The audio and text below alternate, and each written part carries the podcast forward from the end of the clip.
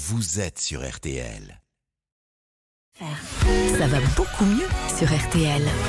Avec Jimmy Mohamed, et ce matin on parle café, Amandine. Ben oui, car contrairement aux idées reçues, même si le café est considéré comme un excitant, il n'est ni néfaste pour le cœur et n'entraîne ni accélération du rythme cardiaque, ni même la tension artérielle, docteur. Et oui, et d'ailleurs le café c'est la substance psychoactive la plus étudiée et la plus consommée au monde. Mmh. En fait, il n'y a aucun médicament qui est aussi bien documenté que le café, et on dispose de centaines d'études, dont cette dernière qui est parue tout juste hier, qui montre que la consommation de café n'a strictement aucun impact sur ce qu'on appelle la fréquence cardiaque, c'est-à-dire la vitesse à laquelle votre cœur bat. Pour ça, on a comparé deux groupes, un groupe de consommateurs de café et un groupe non consommateurs de café. Eh bien, au bout de vingt-quatre semaines, il n'y a strictement aucune différence dans la fréquence cardiaque, que ce soit chez les buveurs et chez les non-buveurs.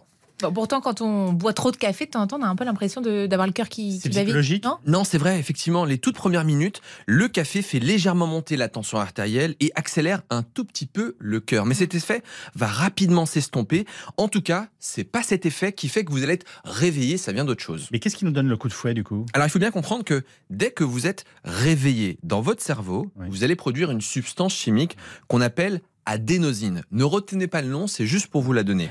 Tout au long de la journée, cette adénosine, elle va s'accumuler dans le cerveau et bloquer en quelque sorte les centres de l'éveil, mmh, et activer ceux du sommeil.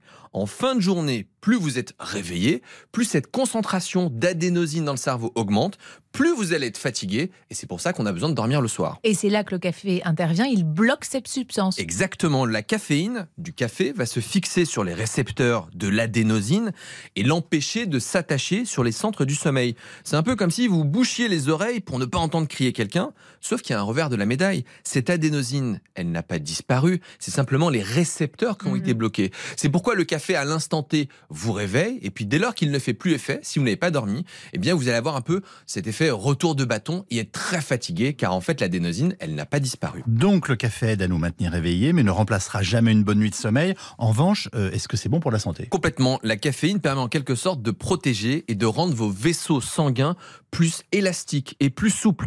Par conséquent, de nombreuses études montrent que la simple consommation de café réduit de quinze à vingt pour cent le risque de maladies cardiovasculaires. Alors que souvent les patients demandent des vitamines, mmh, ben, il faudrait commencer peut-être par boire du café. C'est-à-dire moins d'infarctus du myocarde, moins d'accidents vasculaires cérébrales par exemple. Et d'autres études, c'est incroyable, hein, d'autres études montrent que ça permet de baisser aussi les arythmies cardiaques. Donc en fait, le café, c'est bon pour le cœur. Combien de café par jour ? Alors les études montrent que les effets positifs du café se situent entre une et quatre tasses par jour. Donc il ne faut pas en abuser.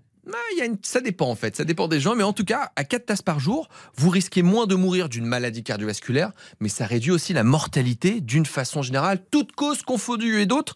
Les études montrent que ces effets protecteurs, eh bien, sont aussi valables sur le cerveau, sur le foie, et que le café diminue aussi le risque de certains cancers. Donc vous l'aurez compris aujourd'hui, prescription de café matin, midi et soir. Ça me on... rassure. Hein, bah, on évite de boire du café à partir de quelle heure ? Alors, il n'y a pas d'heure à donner, car en fait, il ah. y a une sensibilité au café qui est génétique. Certains peuvent prendre un café à vingt et une heures, en enchaîner dix et s'endormir dans la foulée. Et d'autres à quatorze heures, s'ils prennent un café, ils ne ferment pas l'œil de la nuit.